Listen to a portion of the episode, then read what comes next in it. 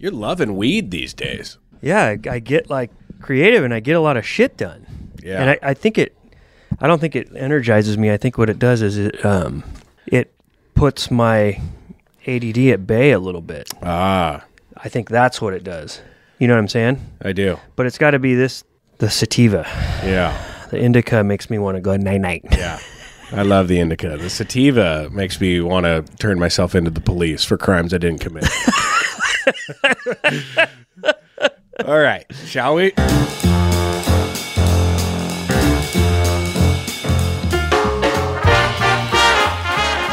Welcome to the Fellowship, the only podcast that promises new episodes on Monday and never, Never. Ever sees- Delivers. never sees it through. My name is Adam Hawk. And I'm Ryan Engle. And back from the Beehive State after four days at the Sundance Film Festival, six days on the road, and 1,400 miles on the odometer, he is Ryan Engle. Together, for better or worse, we are Nation Golf, and we are damn glad to have you. On today's show, we will have an extremely late reaction to an amateur winning at the Bob Hope Desert Classic. We'll lament the fact that we are never getting invited back to La Quinta Country Club. We will discuss the name and logo filed by Tiger Woods for what is probably his new apparel company. And I, Adam Hawk, sick as a dog, will give you some life advice on the perfect time to go to bed. But first, we have to start in the great state of Utah, the land of Mormons and state run liquor stores that close on Sundays because, as mentioned, Ryan Engle is back from Sundance and I have questions. Shall we get started, parts? We shall. Quick backstory for the non regular listener Ryan Engle went to Sundance Film Festival to help his wife Katie Kai run a pop up shop for her brand Dandy Del Mar. And as he put it last week, he was the help or just a piece of meat, as he said in his own words. He was out there for four days, drove the whole way, navigated the elements, and lived to tell about it. If you look up fish out of water in the dictionary, you will see a picture of an uncultured 42 year old self loathing surfer at an independent arts festival that looks a lot like the man sitting across from me right now. But let's get to the pressing questions. Last week on the show, you disclosed a friendly wager you had going with your wife for every person that recognized you at Sundance as your alter ego tips from the tips, she would give you $20. You stated on the podcast that you thought you'd collect $180, meaning nine people would spot you. How many people recognized you? Well, technically three, but Katie Kai wasn't there. Oh, really? So it didn't count. But I will say this, and I've noticed this a number of times when you're out in the in the wild, as they like to call in the business, Adam. A lot of people don't come up and say anything. You get that little side eye thing, and they look at you and they don't want to say it. Maybe they hate you, maybe they don't. I don't know. Felt like I got a little bit of that. Could have been that I looked a little bit out of place, but no one's gonna know. No one knows. Yeah, or maybe uh, people were just confusing you for Nick Offerman. Who the fuck is that? You never seen Parks and Rec? Oh yeah, yeah. I'm way better looking than that guy. So, three people recognized you, but your wife wasn't around, and you are potentially counting side eyes that you got. I'm just giving myself the over under. It could have been like five or seven. Sounds- so I still came up a little short. Sounds like a big fat goose egg to me. and little do you know, your wife was in this iPod broadcast recording studio before we started taping today. I asked her how many people recognized you. She said none. And she also said that the bet was for $500. No, it was. She's out of her tree, dude. You owe your wife $500. I'll tell you what. After this last weekend, ain't nobody owe her. She owes me, dude. Is that right? Yeah, dude. Did you attend any film screenings? No. And here's my takeaway from the Sundance Film Festival. I think you labeled it ahead of your broadcast an independent arts festival. There isn't anything independent at all about this thing. It's just like anything, just like any PGA Tour event, any concert you go to nowadays, the corporate world is everywhere. Now, yes, these movies they're showing might not have been majorly funded by the normal powers that be within the film industry, but don't even fool yourself for one second, folks. There ain't nothing independent about this thing at all. It is a massive elitist good old boys club corporate event.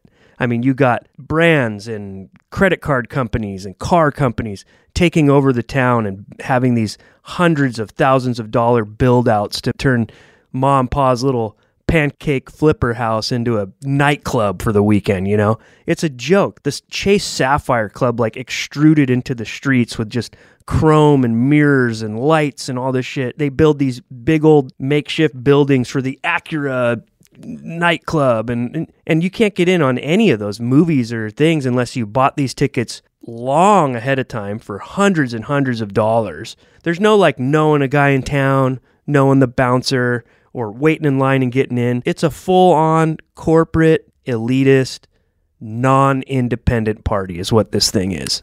Okay, so so far, folks, Ryan was recognized by zero people and attended zero film screenings.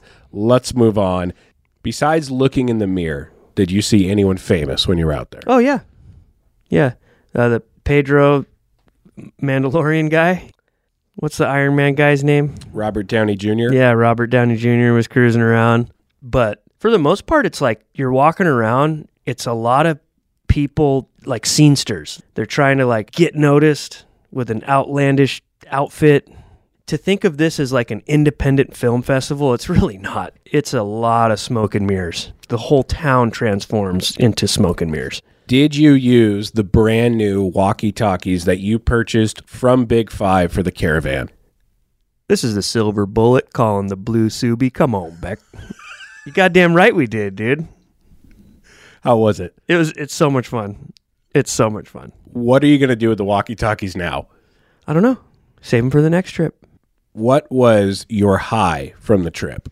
On our way home, we stopped in Vegas for one night. For all of us out there who have a young family or you're married, especially with children, it's hard to get those times where you and your wife can connect and have a good time. We got the baby down. She was on the monitor. The parents were in the next room. And we went downstairs and just pulled some one armed bandits and ripped some darts and went to a shitty fucking nightclub and laughed at people and danced and had a ball with each other, just me and her. And that was my highlight of the trip. What was your low from the trip? Probably the first night we drove for like four days, what seemed like, and got into town late.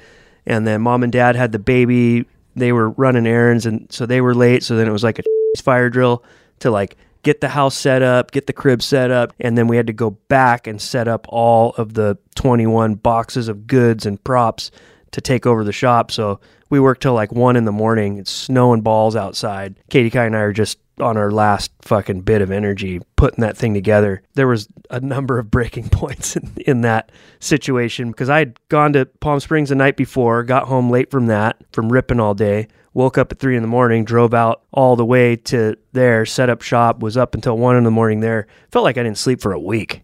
Overall, how was the trip? It was a blast. I actually like driving. I don't like the idiots that don't follow etiquette on the roads, but I do like driving and it's a pretty drive out there. So I'm okay sitting in the car and kind of commanding the ship all that time. As much as I didn't like what the festival has become, it's still really fun being around kind of an energetic town. There's great people watching, you know, going to breakfast in the morning, ripping around, but feels good to be home. Well, glad to have you back. Thanks. How was your weekend? Yeah, it was great. It was great. Watched a lot of golf, which we'll talk about right now. Moving on to the Golf. Bob Hope Desert Classic, played this past weekend out in La Quinta, California. I am guessing you didn't see much of it because of your obligations at Sundance. I saw a few highlights when we were at bars and just kind of checked the score here and there, but I didn't watch much. This tournament will be remembered for a long, long time because, quite simply, absolute golf history was made when Nick Dunlap, a 20 year old sophomore from the University of Alabama, beat back the likes of Sam Burns, Justin Thomas, and Xander Schauffele to become the first amateur to win a PGA Tour event since Phil Mickelson did it back in 1991, and the youngest amateur to win on tour since 1910. Nick Dunlap is also the first reigning U.S. amateur champion to win a professional event since Tiger Woods did it in 96, and only the eighth amateur ever to beat the paid pros. Put simply, this is a big, big deal and an awesome accomplishment, and it was, without hyperbole, one of the most exciting things I have seen on the golf course ever. And it's not like this guy backed into it either. He led for two rounds. He coughed up his lead late on Sunday. He battled back, made some huge shots when he had to. Just about everyone ripped apart PGA West. They always do. But in order to win that event, you have to dismantle that place more than 155 other guys. And he did. So take nothing away from him. It was a hell of a win. I got a hot take about it. Okay.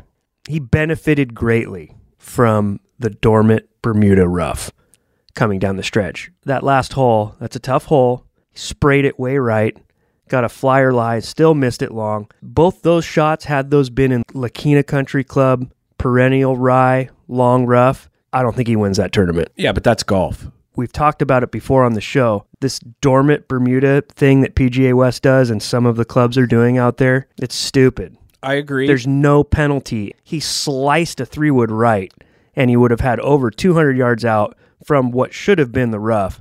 I think he loses that tournament. That's fair, but you can look back at the 2023 U.S. Open when Wyndham Clark on 18, protecting a one shot lead, fanned one so far right that it was in Riverside, and he still was in the fairway. But that's just because that fairway is huge. My point is when the tournament's on the line and you miss the fairway, it comes down to that moment where this is for all the eggs, all the milk, all the bread this is for the whole fucking grocery list. All the pressure is on you, and you miss it that bad. He choked that shot under pressure, and he got away with it. What's the point in having a fairway if there's no penalty for hitting the rough? But that can be said about every single hole at PGA West and can be said for every single player that played. It came down to the end, Adam. He sprayed it and there was no penalty by laying out the golf course like that, it takes away from the pressure of those last shots.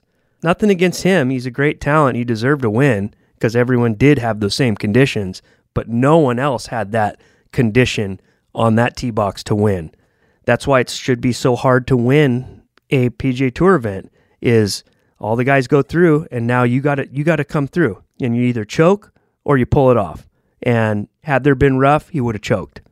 That's why I don't like it. I don't want to sound like I'm taking anything away from him. My bone to pick is with that golf course. That dormant Bermuda thing is bullshit. It looks like trash. It's too easy for him. There's no penalty for spraying it. There's a lot being made about his amateur status and the fact that he won't get one penny of the $1.5 million going to first place because amateurs don't get paid. But that's such a short sighted talking point. And here's why I don't care. Nick Dunlap knew that if he made the cut, he wasn't taking home a check, and he still showed up showed out and never mentioned the money once after he won. He's going to get a payday. Did he miss out on the money then? Yeah. But it's a lot easier to stomach it knowing that you got a lot of fucking shit coming your way. I couldn't agree more. The two points that I want to talk about as it relates to Nick Dunlap and what he did at the Bob Hope last weekend. The first one is more of a question. Would you rather be a 20 year old pro, win a PGA event, collect the cash, or be an amateur?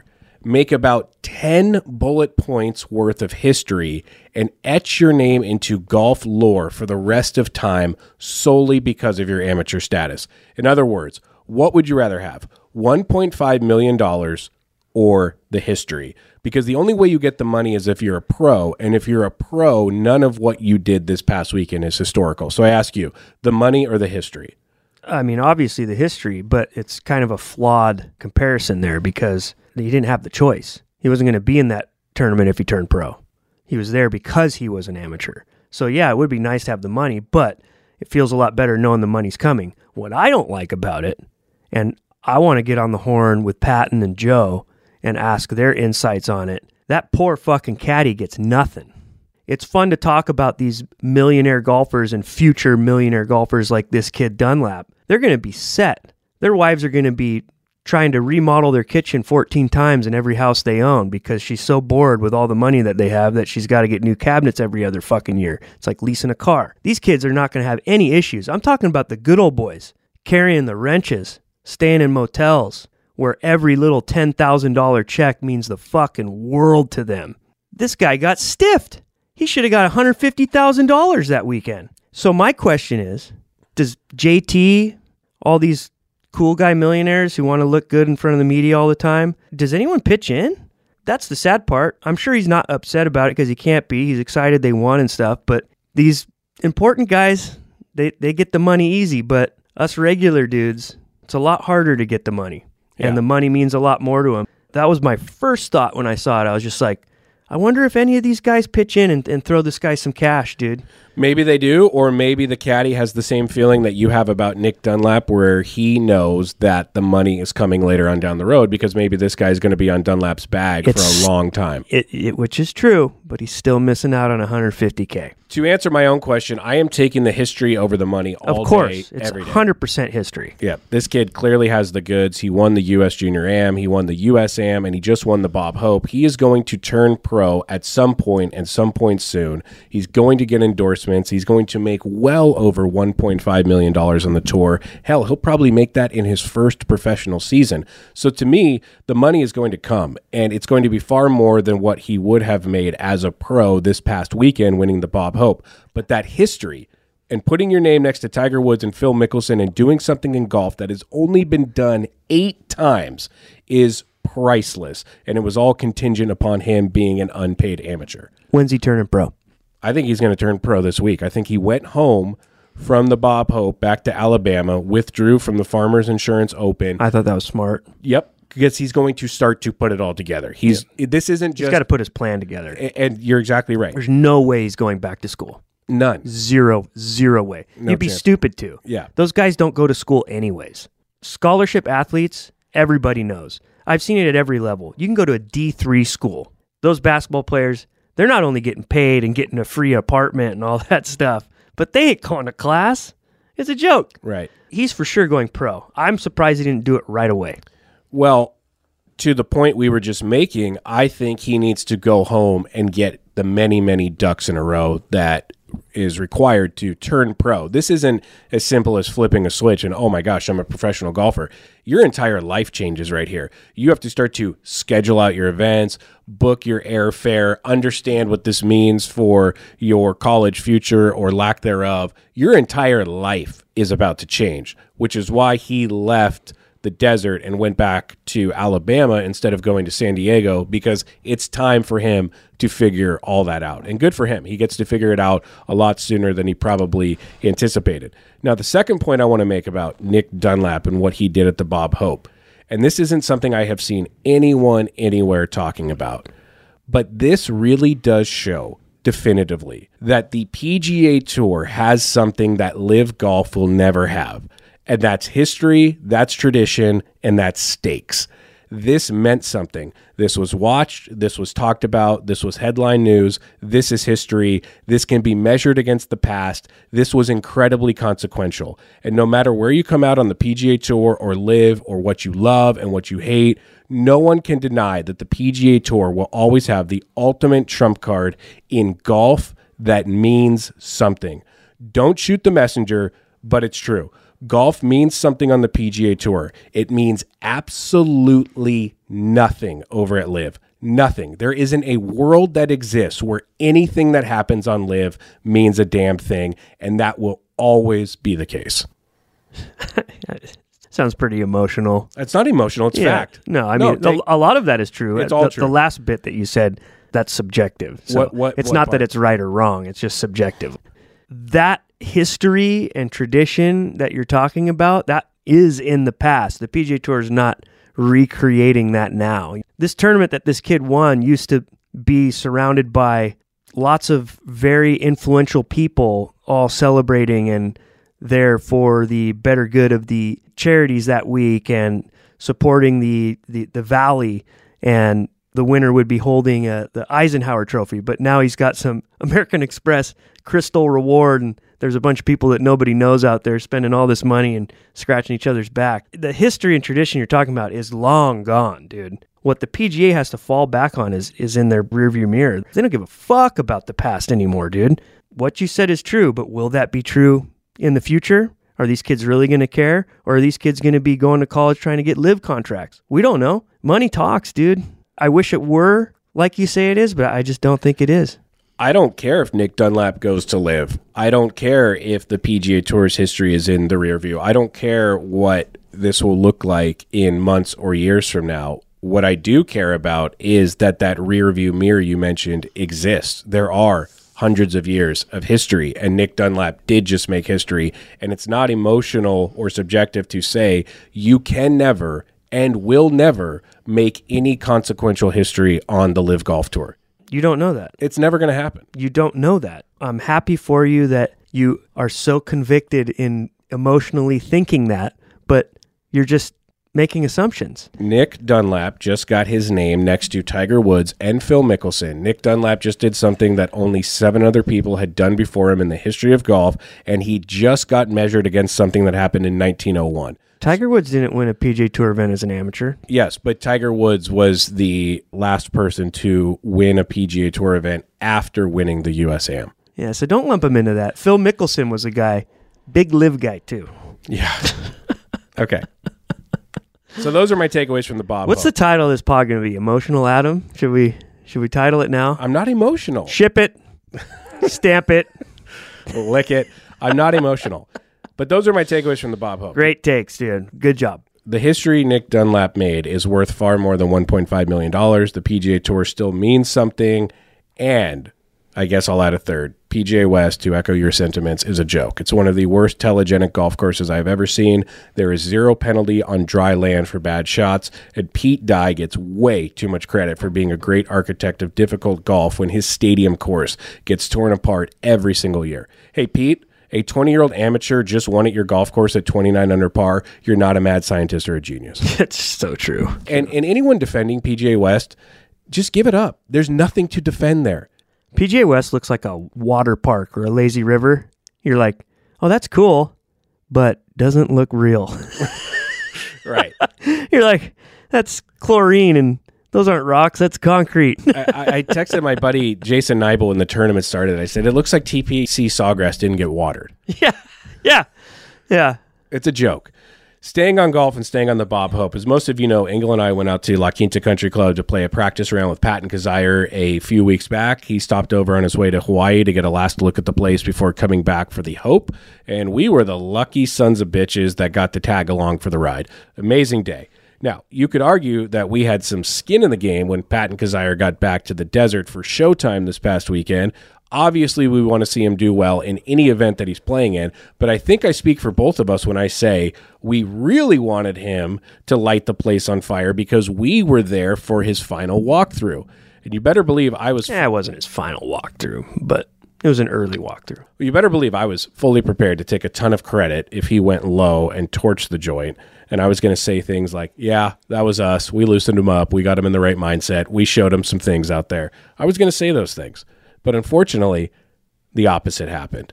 And look, I don't want to talk about this. I never want to talk about my friends having a bad day, but facts are facts. And PK shot a 74 at La Quinta Country Club en route to missing the cut at the Bob Hope. And trust me, that hurt me a lot more to say than it hurt PK to hear if he's listening. I hated even repeating that and disseminating that information despite it being public knowledge.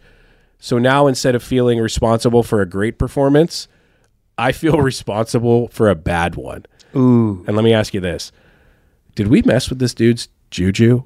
No. Were we the worst playing partners in the world? Are we why Patton shot two over at a country club that usually just bends over and takes it from the pros? I mean, regardless of what I tell myself to sleep at night, there's a good chance he's thinking all of that, right? Uh, mm, maybe. I mean, professional athletes are notoriously superstitious. And if he's having a bad day at La Quinta and he goes, damn, last time I was out here was with Engle and Hawk. Those guys fucked me up. No, you know what he was thinking? He got his first birdie of the day, and he's walking to the next tee box, and he's like, "I sure wish I had one of Engle's Irish treats for breakfast. Little birdie juice, boys." I'll say this. I think it's safe to say we're not getting invited back to any practice. I don't know, dude. I think if, if it was the old days where he could uh, snuck around the corner and I gave him a little birdie shot of some Irish juju, I think he goes on a tear, dude. Yeah. I really do. Meanwhile, I'm over here thinking we're bad luck. Nah, we're not bad luck. Got to give credit where credit is due. Two weeks ago on this very iPod broadcast, you predicted that Tiger Woods would launch his own apparel line with TaylorMade. It appears that is exactly what's happening. Breaking news from the Engle's Always Right newsroom. Last week, TaylorMade filed a trademark application on the name Sunday Red and a logo that kind of looks like a tiger. This isn't a visual medium, so it's hard to describe the logo other than it looks like the Greg Norman shark logo, except it's a tiger. And as for the name Sunday Red, it's being abbreviated to SDR, which I have a massive, massive problem with because I'm a stickler for grammar. SDR. That three letter acronym Doesn't make sense. that three letter acronym implies there are three words one starting with an S, one starting with a D, one starting with an R, but SDR stands for Sunday Red. Sunday is one word, not two. And this really chaps my OCD ass. Are you really that surprised coming from a company that's famous for making drivers and changing up the spelling of words to call the driver models? Rocket balls here. this Remember, folks, as cool as you think TaylorMade is, they in one period of time came out with a line of drivers painted white called Rocket Balls. And the Rocket Balls 2 that came out afterwards was called Rocket Ballsier. is that real? Yes. So every time you think that this company that comes out with the the stealth, the burner, like get out of here, dude. TaylorMade might make some wonderful woods, but let's just keep it on the up and up, folks. This is going up against Callaway and the Paradigm and TaylorMade has the worst model name clubs of any other company combined. All time, lick it, stamp it, ship it. Yeah, so SDR for Sunday Red, that that kills me. It's like when someone says it's their birthday weekend. The word day is in birthday. It's a day, not a weekend. There's no birthday weekend, birthday week, or birthday month. You get one day, you selfish brick. SDR, Sunday Red, I hate it. I don't hate the name. I hate the shorthand acronym because it's grammatically incorrect. I also don't hate the logo because I simply don't care. I'm apathetic towards it. But I find it funny that so many donkeys who love Bad Birdie and Bogey Boys and Sunday Swagger and Rhoback have an issue with Tiger's new apparel logo. You don't get to like Bad Birdie and Sunday Swagger and Bogey Boys and have a problem with any name or any logo. You lost the privilege of criticism when you put on those clothes. You ever seen the brand that's been around for like 80 years called Le Tigre? Oh, yeah. Yeah. Just squint your eyes, run that logo through the Xerox machine a few times, distort it a bit, and pull the orange out, and there you have it. You think Tiger's new logo is a ripoff of Le Tigre? 100%. You can uh, layer them on top of each other and have a fucking look. Okay. I won't, but I'll take your I mean. Tigers is like the Ray Charles version. Looks like uh, the uh, old ladies in the class where Happy Gilmore had his grandma unfortunately staying for a while. Looks like they stitched that logo together. So you don't like the logo. It's whatever. What about the name Sunday Red, abbreviated to SDR? Not surprised, not impressed. There's no way that TaylorMade's going to do better with Tiger's line of apparel than Nike did as far as sales are concerned. Tiger's line never did great, anyways. I think it's a non factor. He'll probably get some sales over like Masters Week. Guys will want to buy the red shirt just so they can like wear it to their Masters party. So it's kind of like the football jersey of golf shirts, fandom shit. But you're not going to be seeing that stuff in the wild. Finally, as we wrap up, here is a little PSA, a public service announcement to make your life a lot better as we're all looking for ways to improve in 2024. You ready for this? Can't wait. Go to bed at 9 p.m. It's impossible sometimes. Go to bed at 9 p.m. And I'm not just speaking to you, I'm speaking to everyone. Go to bed at 9 p.m. It's perfect bedtime. You want to get eight hours of sleep, wake up refreshed at 5 in the morning like a grown ass man, avoid doom scrolling at night or getting stuck in pointless text conversations. Go to bed at 9 p.m. It's really easy to do too when your wife stays up till 11 taking care of the kids while you just get your beauty rest. Talking to me? Say it to my face. That's not how it goes. Thanks, down. babe. I'm going to turn in again. Yeah. Okay. So you're wildly wrong and inaccurate. ah, You think you're right. Listen, I'm going to text Mina right now. listen. Here's how you divide up your day perfectly into three eight hour segments eight hours of sleep, 9 p.m. to 5 a.m., four hours of me time, 5 a.m. to 9 a.m. Eight hours of work, 9 a.m. to 5 p.m. Four more hours of me time, 5 p.m. to 9 p.m. There you go, folks. You want to divide your day into the holy trinity of work time, me time, sleep time When are you a dad? during the me time. Oh. The greatest asset and gift I have are my kids. Oh. That's my me time. We yeah, me time. When why don't you say- guys why don't you guys go? I'm gonna stay back and watch some movies. When I Is that your me time too? when I say me time, I mean time that isn't work or sleep. Babe, I'm pulling over. I gotta walk this out. Be right back. Me time. Go to bed at 9 p.m. Because here's the thing. Mina, you clean up this throw up. This is not I'm on it's, look at me time.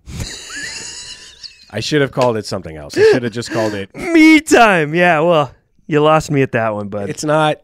It was a bad label. yeah, yeah. It's non-work, non-sleep time. Listen, listen, listen. What do you have to stay up for anymore anyway? TV is on demand. No one is watching shows as they air on cable. I like to stay up for sci-fi, Miller Lite, and Fireball. Get your Miller Lite and Fireball and Sci-Fi done between the hours of after dinner to 9 p.m. I, I I'm helping with the family. That's not me time. That's work. roll everyone back. Roll it back. I'm not going to bed at nine while the rest of my family stays up. The family's turning in at nine. And I have reached that age in my life where I am now bragging about how early I go to bed. Look, folks, Here we go. if you're gonna help out with the family a little less, go to bed. But if you're gonna pull your weight, wait till the baby goes down and then you have some me time. And stay up a little later, have a couple vices. I don't know. My way sounds way more chill. Here we go. Ryan Engle, who has one less child than me and got to fatherhood many years after me, is giving me life advice. Yeah. Because I because I've seen it.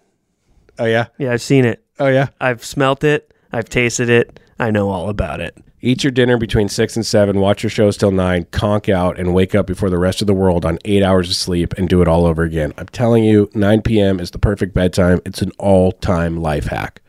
And you can keep doing this where you stay up late and you come in tired and you complain about not sleeping, or you could just roll everyone back to 9 p.m. Do it. 9 p.m. Yeah. Bedtime. Me time. Me time. Yeah. Me time. Bad label for it. Yeah. Bad label. Non work, non sleep time. Eight hours of sleep, eight hours of work, eight hours to do whatever the hell you want. Okay? I wish Mina was on this podcast with us. Do you? I do. Yeah. It'd be fun. You want to bring my wife on the podcast Yeah. so you can dissect and audit my bedtime and see if everyone else is awake and if she is pulling all the weight while I'm. I just it'd be interesting to hear her, you know, opinion about me time. That's all I'm thinking about. I need you to come off of that label, okay? I should. Oh no, yeah, the me time is gonna, it's really gonna stick. It's like a public maple syrup container, real Oh. sticky. You know, when you go to IHOP and they got like seven different flavors of syrup. Those are three tin containers I know have never been clean in their life. right, right. How is there not seven million fucking ants at IHOP? What a great question.